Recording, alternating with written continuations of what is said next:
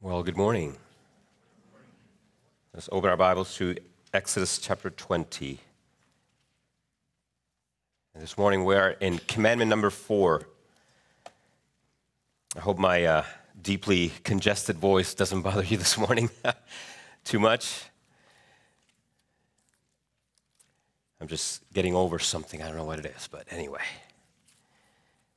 it's all good. Exodus chapter 20, verses 8 through 11, the fourth commandment remember the Sabbath. Uh, what a humbling week this has been to be face to face with one of the most debated um, commandments of all, right? Um, many differences of opinion as to what this commandment actually means. And so uh, I'm not going to pretend like I can solve all the issues. There were many rabbits that I could have chased this week, but hopefully this will make sense to you. And I am aware of the fact that uh, it is unlikely all of you will agree with uh, my handling of these verses or agree with my conclusions, and that is, that is okay. But I hope that uh, you will know that I prayed and I sought the Spirit of God because He alone can give us understanding on His Word. So, as we dive in into our study of the fourth commandment, let me see if I can help us by setting this up first by reminding us of something of critical importance. I want to bring your attention to the fact that all of us, we're all fighting sin. All of us. We're all fighting sin as it affects both our understanding of biblical truth, our submission to biblical truth, and our application of biblical truth. Let us not forget this simple yet all important fact of living, living in a fallen world. The world does influence our thinking. Now, let me see if I can explain this a little further by bringing you into some of the insights uh, given to us by church historian Carl Trueman, who wrote a book titled The Rise and Triumph of the Modern Self. Let me ask, how many of you have read that book? Okay, a few hands. Actually, two or three. Three, okay, not very many. Wonderful book, highly recommended. And it has this subtitle Cultural Amnesia, Expressive Individualism, and the Road to Sexual Freedom. Now, the whole book focuses on the issue of the sexual revolution.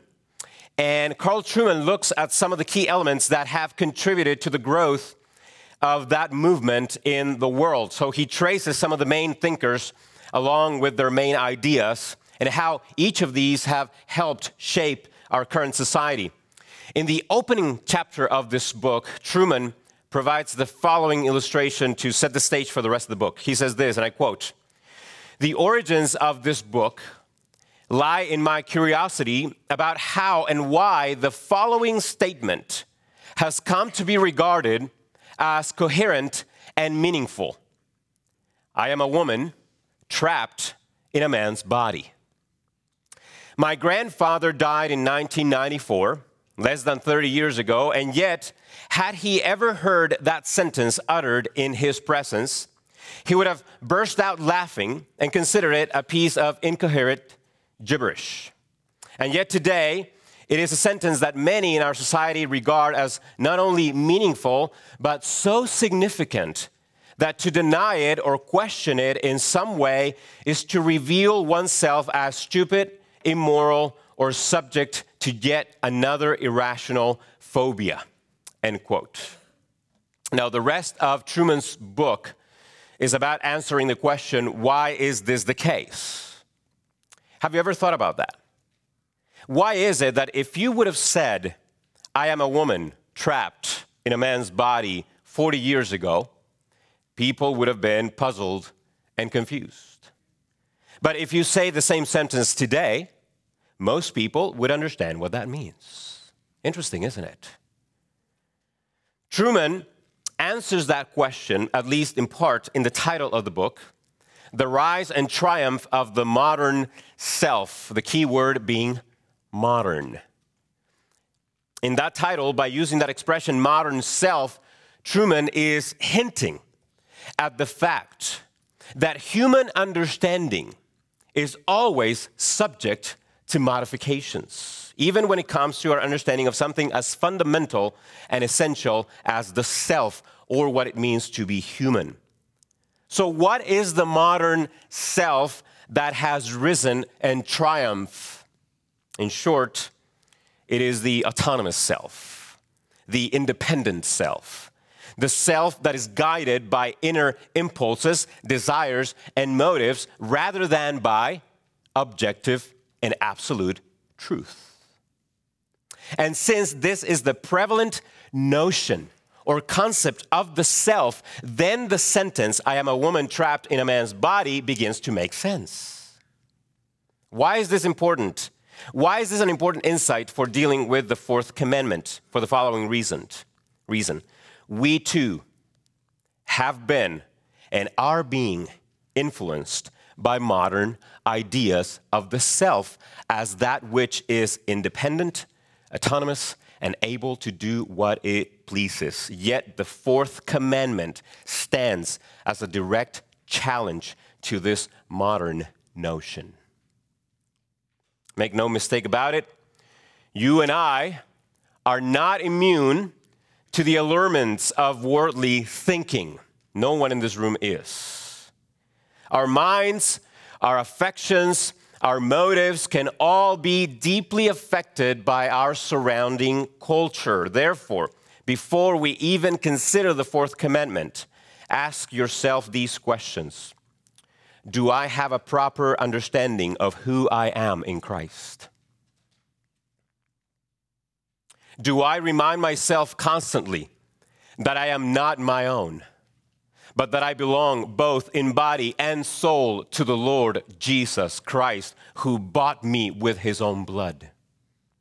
Do I know that my identity is bound to Christ and that he is my life? If these questions are not in place before we look at the fourth commandment, then you will have a negative reaction to much of what I will say this morning. Why? Once again, because to some degree or another, we too have been influenced by worldly thinking. The modern, autonomous, independent self has risen and triumphed in the world. We, however, as Christians, must remain a people of the Word. Of the Word. In fact, gathering on Sundays, what we're doing here today, involves our willful openness to both theological correction and practical guidance for the sake of holiness. So here is my commitment to you. I will speak to you in humility. Here's my request of you that you listen in humility. So, with all that in the back of our minds, let's read our text. Exodus 20, verse 8. Remember the Sabbath day to keep it holy. Six days you shall labor and do all your work. But the seventh day is a Sabbath to the Lord your God. On it you shall do not you shall not do any work, you or your son or your daughter, your male servant or your female servant, or your livestock, or the sojourner who is within your gates. For in six days the Lord made heaven and earth, the sea and all that is in them, and rested on the seventh day. Therefore, the Lord blessed the Sabbath day and made it holy. So, here's the first point for us to consider this morning. If you're following uh, with the notes, sermon notes, this is the first one. Let's consider its basic description. When I say its basic description, I'm talking about the, the Sabbath day. Its basic description consecration and rest. We're talking about the basics here. Remember the Sabbath day to keep it holy. On it you shall not do any work. I want to begin with the basics. It is clear from the text itself that the Old Testament Sabbath was a relatively simple commandment. It literally consisted of two basic elements consecration to God and rest from daily work. Simple enough? Yes, simple enough. This is really, there's really not a lot of confusion in that regard. When God tells the Israelites to keep the day holy, he meant that this particular day, the Sabbath day, the seventh day of the week, Saturday, was to be set apart as a special day, a day unlike any other day of the week. To keep it holy meant to dedicate that day wholly, completely to the Lord and spend it in thanksgiving and praise. Very simple. In fact, if you want to see a picture of what the heart of the Sabbath day looked like, all you have to do is you can open your Bibles to Psalm 92. And in fact, I'm going to ask you to open your Bibles to Psalm 92. And we're not going to read the psalm, but I want you to pay attention to the Hebrew subtitle, the subtitle uh, that actually belongs to the psalm. Psalm 92. And what, are the, the, the, the, what is the subtitle? It says, A psalm, a song for what? The Sabbath. Psalm 92 was a psalm that was written for the Sabbath. So if we want to see what the Sabbath was about, what the heart of it was about, you can read Psalm 92. And we're not going to read it, but I want you to consider some of the elements that we see in this particular psalm. In verses 1 through 5, we see the element of praise to God for his love, his faithfulness, and his works. That is verses 1 through 5. In verses 6 through 11, we see the celebration of the defeat of God's enemies. And then in verses 12 through 15, we see the proclamation of the righteousness of God from the mouth of his people. From this, from this psalm alone, Psalm uh, 92, we learn that the Sabbath day was not primarily a matter of not working, but of focusing on God's glory. It was a day of joy and thanksgiving. And notice how in verse 2 of Psalm 92, the psalmist talks about declaring God's love in the morning and God's faithfulness when? At night. Much of the day was about praising the Lord, was about giving thanks to God. Consider the words of Charles Spurgeon as he commented on Psalm 92. He said this, and I quote The subject of Psalm 92 is the praise of God. And then he said this Praise is sabbatic work, the joyful occupation of resting hearts. I love that. Praise is sabbatic work, the joyful occupation of resting hearts. Is your heart resting this morning? Are you at rest?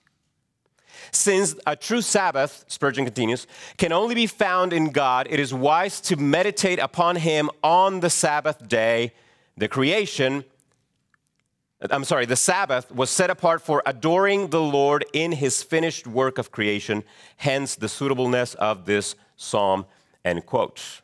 So, therefore, the Sabbath day or day of rest, which is literally what the word Sabbath means, was primarily about consecration to God. Now, that little phrase means to an end. You've heard that phrase is helpful here. The Sabbath consisted of those two elements the means and an end. The end of the Sabbath day was praise and adoration. That was the goal. Resting from work was the means by which this was accomplished. So you rested from work in order to praise, in order to give thanks to God. Now, I don't want to minimize the element of rest, of actually ceasing from daily work that was definitely an important component of the fourth commandment. They were told, You shall not do any work. But rest from work was never meant to be done in isolation from praise and adoration. So there you have it. That's the basic description of the Sabbath day all of this leads us into our second consideration, which is a bit heavier. Okay, so I need you to really think about this. The second point is this it's two Old Testament pillars. It's two Old Testament pillars upon which upon what was the Sabbath built? What was the foundation? Two words redemption and creation. Redemption and creation. Consider verse 2 of Exodus 20. I am the Lord your God who brought you out of the land of Egypt, out of the house of slavery. That is the context. We've talked about this before, right? Several weeks ago. Consider verse 8. Remember the Sabbath day to keep it holy. Verse 11. For in six days the Lord made heaven and earth and rested on the seventh day. As I said, immediately we see two massive pillars upon which the Sabbath day or the fourth commandment was built, namely redemption from slavery in Egypt, verse 2, and creation week, verse 11. Those are the two pillars. All right? Is that clear? Redemption from Egypt, creation. Therefore, the Jewish Sabbath was about commemorating these two massive events. Consider with me the first pillar redemption from Egypt. If God introduces the Ten Commandments with this reminder concerning their redemption from slavery, then the Sabbath day was about celebrating what? Celebrating what? Freedom. Freedom, right? This is the preamble. I brought you out of slavery.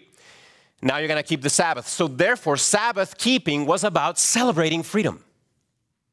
If you think about it, the fourth commandment was the reversal of life in Egypt. Have you thought about that? In Egypt, life was all about forced labor due to slavery. The Sabbath day was all about resting in light of freedom. Consider the second pillar creation week. God created the world in six days and rested on the seventh day. Therefore, by including creation week in the instructions regarding the Sabbath day, God is essentially explaining to the Israelites that resting from their labors was modeled for them by God Himself. Thus, the Sabbath was a form of imitating God as they followed the pattern established by the Lord Himself during the first week of the existence of the universe. Massive two pillars, massive two pillars upon which the Sabbath day was built, or founded, or grounded redemption from slavery and creation week. Let me ask you this Can these pillars get any stronger? Well, the answer is yes. The answer is yes. Which brings us to our third point of consider- consideration it's New Testament application. It's New Testament application. I can guarantee you something this sermon could have been five hours long, okay? Please understand. This could have been five hours long. It's New Testament application. As we cro- cross over into the New Testament, I must state this loud and clear okay? I still believe in the Ten Commandments. Emphasis on the number 10. It seems to me that many people believe the fourth commandment was somehow left behind with the coming of the Lord Jesus. You probably know someone like that. Maybe you are one of those, one of them. For some people, the fourth commandment is the only one out of the ten that for some reason just dropped with the dawning of the Christian era. But do we really dare call them the nine commandments now? I wouldn't dare that. Do that. The nine commandments sounds weird, doesn't it? So let me give you the interpretative grid, how we're going to go about this. I have three main points that I need you to keep in mind as we consider, as we cross over into the New Testament and consider the nature of the fourth commandment. Here's the first one the moral nature of the fourth commandment. The moral nature of the fourth commandment demands its perpetuity. The moral nature of the fourth commandment demands its perpetuity. The fourth commandment is not given in isolation. The fourth commandment belongs to a unit called what? The starts with an M, followed with an, by an O, then an R, A, L. I gave you the whole world. It, it belongs to a unit called the moral law of God. It belongs to a unit. It's not given in isolation. It's not its, its own thing, and then you have nine, and then you have one here in isolation. No, it belongs to the moral law of God. That fact alone should give us reason to pause before we cast this commandment aside. It's over, it's done with. Therefore, the principle contained in the Sabbath commandment transcends cultural contexts. It has to. It has to. Now, what about this argument? I've heard it many times. If it is not repeated in the New Testament, we are not bound to obey it. Have you heard that one before? Have you used that one before? Ah, it's a different question. Let me ask you this. That's a, that's a tricky argument. I can understand some of it, it's a tricky one. Can you point to places in the New Testament where any of the first four commandments are restated explicitly or word for word? Any of them word for word, explicitly. You shall not take the name of the Lord your God in vain. Just think about it. Something for you to chew on. Moreover, what about other moral commandments that uh, are not transferred into the New Testament? For instance, in Leviticus 18, verse 23, we have a command against bestiality. That's an important one, right? It's a moral command. You're not going to find it in the New Testament. Are we not bound to that command anymore then because we don't see it in the New Testament? I hope not. I hope not. Some things are taken for granted. So that's the first aspect that I want you to consider about, about, the fourth commandment as we go into the New Testament. The moral nature of the fourth commandment demands its perpetuity. The second thing I want you to consider is this the work of Christ deepens its meaning. The work of Christ deepens its meaning. This is probably the heart of the argument that I'm presenting to you this morning. So I need you to pay attention. If you were taking a nap, you need to wake up okay, because this one matters here. The work of Christ deepens its meaning. Remember the two Old Testament pillars that I mentioned for the Sabbath? I said it like 10 minutes ago. I hope you still remember that. Redemption from Egypt was one, and creation of the world was the second pillar. And remember how I asked if those two pillars could become any stronger? And what was my brief answer? Yes, now I will explain. Follow along your notes. What are the two New Testament pillars? Full redemption and new creation. Full redemption or complete redemption and a new creation. Are not these two pillars the very essence of what we celebrate as Christians? Isn't the work of Christ even better now in the New Testament era? We don't celebrate just a physical redemption from physical slavery. What we celebrate is complete redemption from slavery to sin, death, and hell in both body and soul.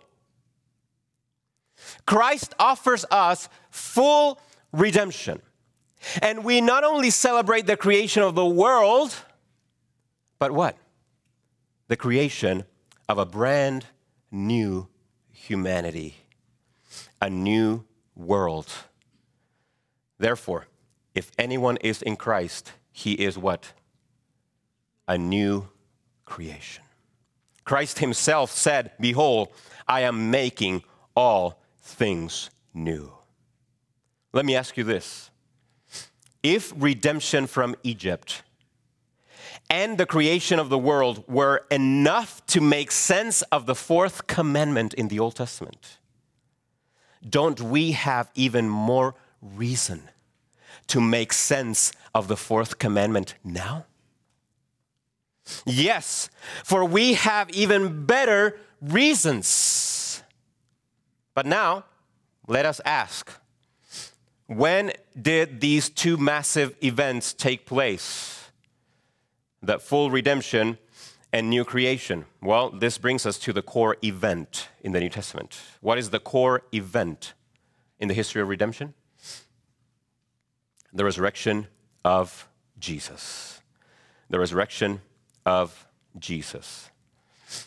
In John chapter 20, verse 1, the apostle introduces the resurrection of the Lord with these words Now, on the first day of the week. Two things are relevant for our discussion this morning.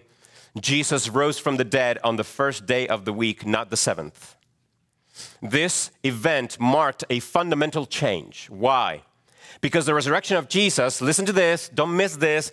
The resurrection of Jesus was the event in redemptive history, the event that ushered in what? Full redemption and a new creation. So significant was the resurrection that now the disciples begin to break bread together on the first day of the week, according to Acts chapter 20, verse 1, and they collect offering on the same day, 1 Corinthians 16, 1 and 2. So now we have a new name. Now we have a new name the Lord's Day. The Lord's Day. I understand this is a highly debated issue. I'm, I'm telling you where I land right now as of Today, based on what I understand, I believe this is the new name given to the Sabbath, is the Lord's day. Now, consider this the pillars upon which the fourth commandment was grounded, they haven't disappeared. In fact, with the coming of Christ, these pillars only became stronger. Why? Because the resurrection of Jesus from the dead changes everything.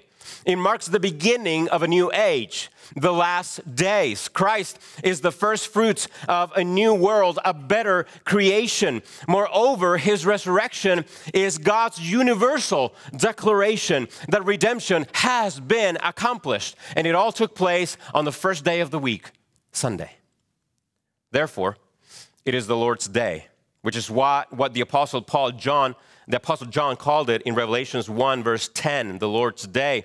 Brothers and sisters, consider with me there is no greater event to remember and celebrate than the inauguration of a new creation and the accomplishment of our full redemption by Christ's resurrection. This is why we are here Sunday after Sunday after Sunday. This is the Lord's day. If anything, we have even more reason to set this day aside than the Old Testament saints did. Better reasons. And the second major aspect that I want you to consider, if you're following your notes, is this our new covenant relationship with God reveals its present relevancy. Our new covenant relationship with God reveals its present relevancy. We observe the Lord's day because, in the first place, it reflects our present spiritual reality. It reflects our present spiritual reality. Now, I'm going to make a point here that I, hopefully you won't miss. In the creation account, in Genesis 1 and 2, we see something very, very important we cannot afford to miss. God went from working to resting. You see that in the, in the creation week. God worked for six days and rested on the seventh. Why is this important? Did God rest because he was tired? Just needed a little break? Well, we, we know that's not true. That would contradict many other doctrines that we know to be true. Why did God rest on the seventh day? This seventh day resting is extremely, extremely important because of the language itself. First, consider with me, and I want you to turn to Isaiah chapter 66, verse 1. Consider how the creation of the universe is interpreted by the prophet Isaiah. Isaiah 66, verse 1. We are going to read the first half of this verse. Isaiah 66, verse 1. Thus says the Lord. Please don't miss this. Heaven is my throne, and the earth is my footstool. Heaven is my throne, and the earth is my footstool. Having read that verse alone, let me ask you this simple question. Simple question. When God created heaven and earth, what did he create? Answer By creating heaven and earth, God created his own temple. God created his own temple. What is heaven? God's throne. What is earth? His footstool. By creating heaven and earth, God created his own temple. This was the original purpose of the creation of the world. It was meant to be a temple for God. It is as though God created the universe and then sat down as king. He sat down as king. He didn't need rest. He's sending a message to the whole world. This is my domain, this is my kingdom. In a very real sense, and as Richard Barcellos says, the pinnacle of creation week is the seventh day, for on that day God sent a message I am king. Heaven is my throne, the earth is my footstool. Are you following what I'm saying? Now, are you in Isaiah chapter 66, verse 1? Good. Let's ask a follow up question. What is the purpose of temples according to the Old Testament? Well, let us read the second half of the same verse Isaiah 66, 1, second half. God asks, What is the house that you would build for me? And then he asks this and what is the place of my what? My rest. My rest. What does Sabbath mean? Rest. What is the place of my rest, the place of my Sabbath? God created the world and rested in his temple, the cosmos. Now consider this. Consider this. Jesus made a new creation, and by his resurrection, he entered what? His rest. How do we know this? Don't miss this. We know this because just as God rested from his work after creating the world, so too Jesus rested after ushering in the new creation and sat down at the right hand of the Father. And what does Ephesians 2 6 say? It says that God raised us up with Christ and seated us with Him in the heavenly places. This is our present spiritual reality. And the Lord's Day as we gather together for praise, worship, and rest, we are reminded of the fact that we too are seated with Christ, already enjoying our rest in the heavenly places. But we live in tension, don't we? We live in a constant tension in, in this uh, category known as the already, not yet already, not yet. We are already in our rest with Christ, seated with Him in the heavenly places, but not yet. Therefore, number two in your notes, we observe the Lord's day because it anticipates our future glory. It anticipates our future glory. I want you to consider with me how the book of Revelation describes hell. This is Revelation's description of hell. In Revelation 14 11, and the smoke of their torment, people's torment, goes up forever and ever, and they have no rest, day or night. Hell is a restless place. Consider now in Revelation 14 13 how it describes heaven. And I heard a voice from heaven saying, Blessed are the dead who die in the Lord from now on.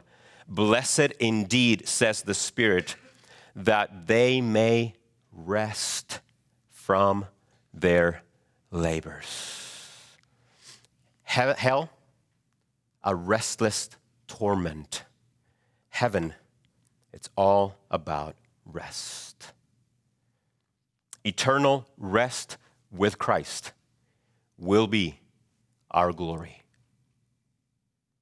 So, with those theological foundations in place, let me just offer you a few general principles for obedience.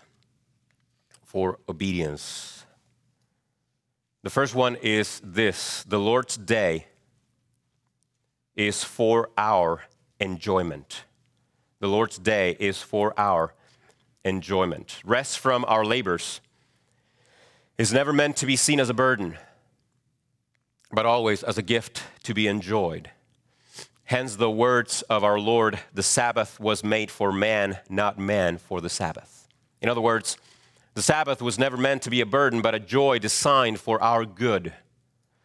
Only when a heart embraces either legalism or libertinism, the Sabbath becomes a burden.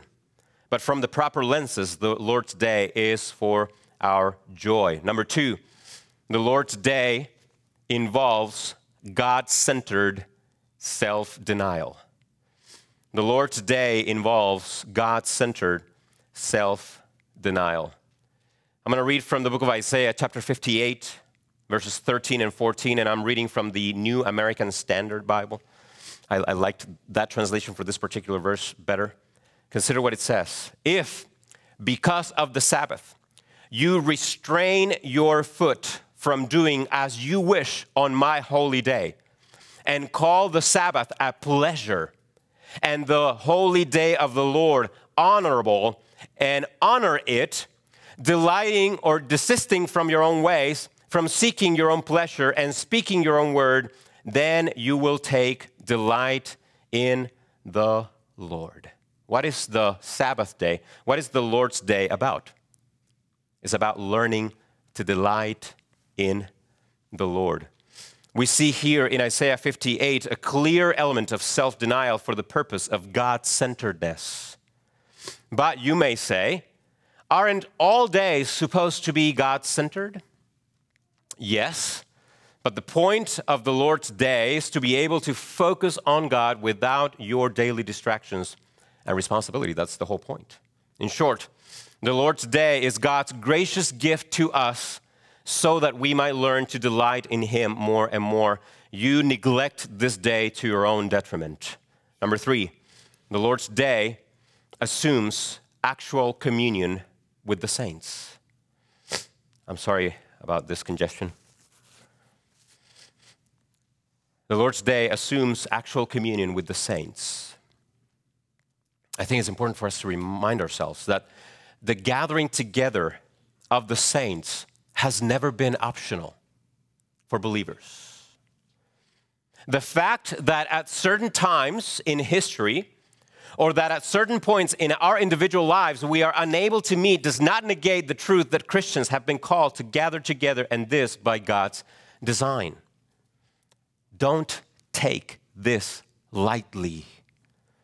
Prioritizing the Lord's day by setting time aside to meet with your brothers and sisters is a means through which God sustains your life. It is for your good and for his glory. Number four, the Lord's day requires faith. The Lord's day requires faith. At the end of the day, God is the one who provides for you. God is the one who provides for you. Therefore, the Lord's day is an invitation to begin our week by, by reminding ourselves of our utter dependence on Him for all things, both material and spiritual, and we do so by faith.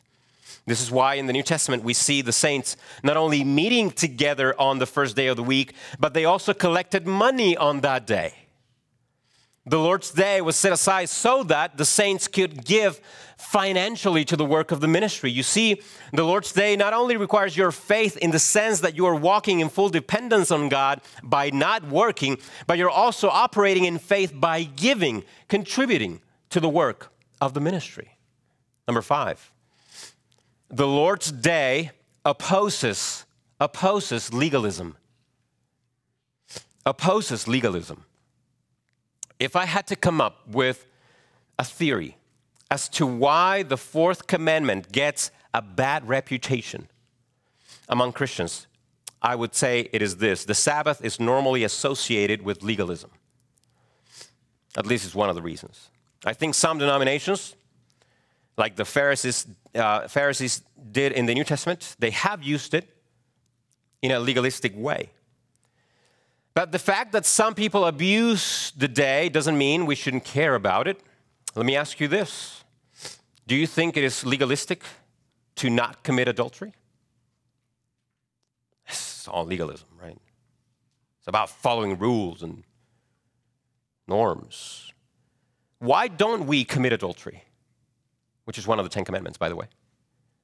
Well, hopefully, not because we are legalistic but precisely because we are under grace. Right? Because we're under grace. And grace leads us to love, not to legalism.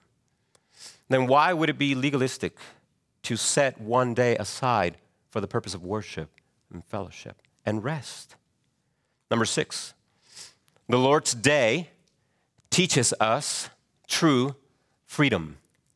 The Lord's day teaches us true Freedom, this is the bottom line. The Lord's Day is about freedom. What type of freedom? We could describe it in several ways. First, the Lord's Day is about freedom from our labors toward salvation. Sundays are a constant reminder that we are free from the curse of the law, sin, and death. Sundays are a constant reminder that our bonds of sin and shame have been broken. But it doesn't stop there. The Lord's Day is a constant reminder that we can indeed be free from the cares and anxieties of this world. We are not slaves to our work. We are not slaves to our work. We are not slaves to money. We are not slaves to anything else this world can offer. We are slaves to righteousness. We belong to God. Sundays are a gift to God, to God's church, so that we don't forget that if God cares for the bear, bear, birds of the, that's easy for me to say, birds of the air and the flowers of the field, so too he will care for us. Every Sunday we come together, we remind ourselves that he actually care for us. Our lives are in his hands. And number seven,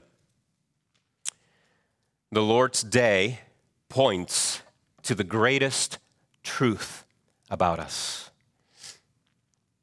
The Lord's day points to the greatest truth about you and I. And by the way, let me just throw this out there.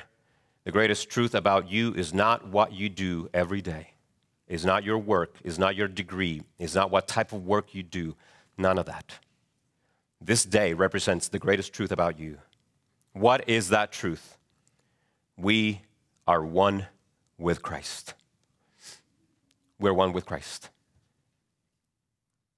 Consider how small all other truths about you are compared to this one single life transforming truth. We are one with Christ. And just as Christ entered his rest, so too we will enter our rest. The Lord's day points to this amazing truth, therefore.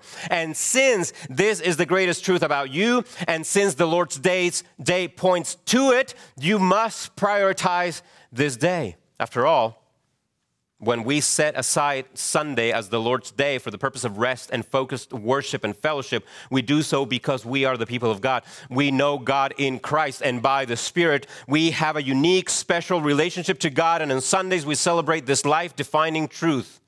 We could even say it like this Eternity will be the actualization of everything we have in Christ. Every Lord's day is a small window into our eternal joy. This is why Sunday is the most important day of our week.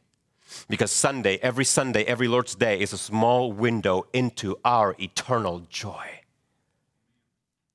As we bring this to a close, I see the need to point out the fact that this sermon marks the end of our study on the first four commandments, the first table of the law. Why is that important? It is important because the first four commandments are all about our relationship to God. The first commandment was about the exclusive and singular nature of God's existence. The second commandment was about the essence of proper worship. The third commandment was about the sacred quality of God's name. And the fourth commandment was about the need to set aside the first day of the week for the purpose of focused and uninterrupted rest and worship. In short, the first four commandments are summed up in this You shall love the Lord your God with all your heart, soul, mind, and strength. Ultimately, you cannot dismiss the Lord's day as unimportant because the Lord's day is not about rules or burdens, it is about love. So if you say, I don't care about this conversation about the Lord's day, that's legalistic, you have a misconception of the purpose of the law. What we do on the Lord's day is a reflection of our love for our Savior and Lord Jesus Christ. At the end of the day, my brothers and sisters, and as Paul said in Romans 13:10, love is the fulfillment of the law. It is all about love. Let us finish by reading once again the first table of the law, beginning in Exodus 20, verse 1 through 11, and we'll be done.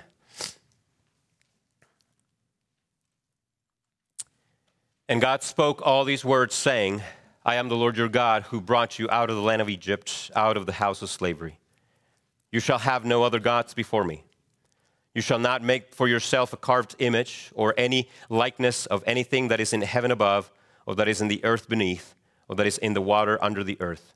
You shall not bow down to them or serve them, for I, the Lord your God, am a jealous God, visiting the iniquity of the fathers on the children to the third and fourth generation of those who hate me but showing steadfast love to thousands of those who love me and keep my commandments.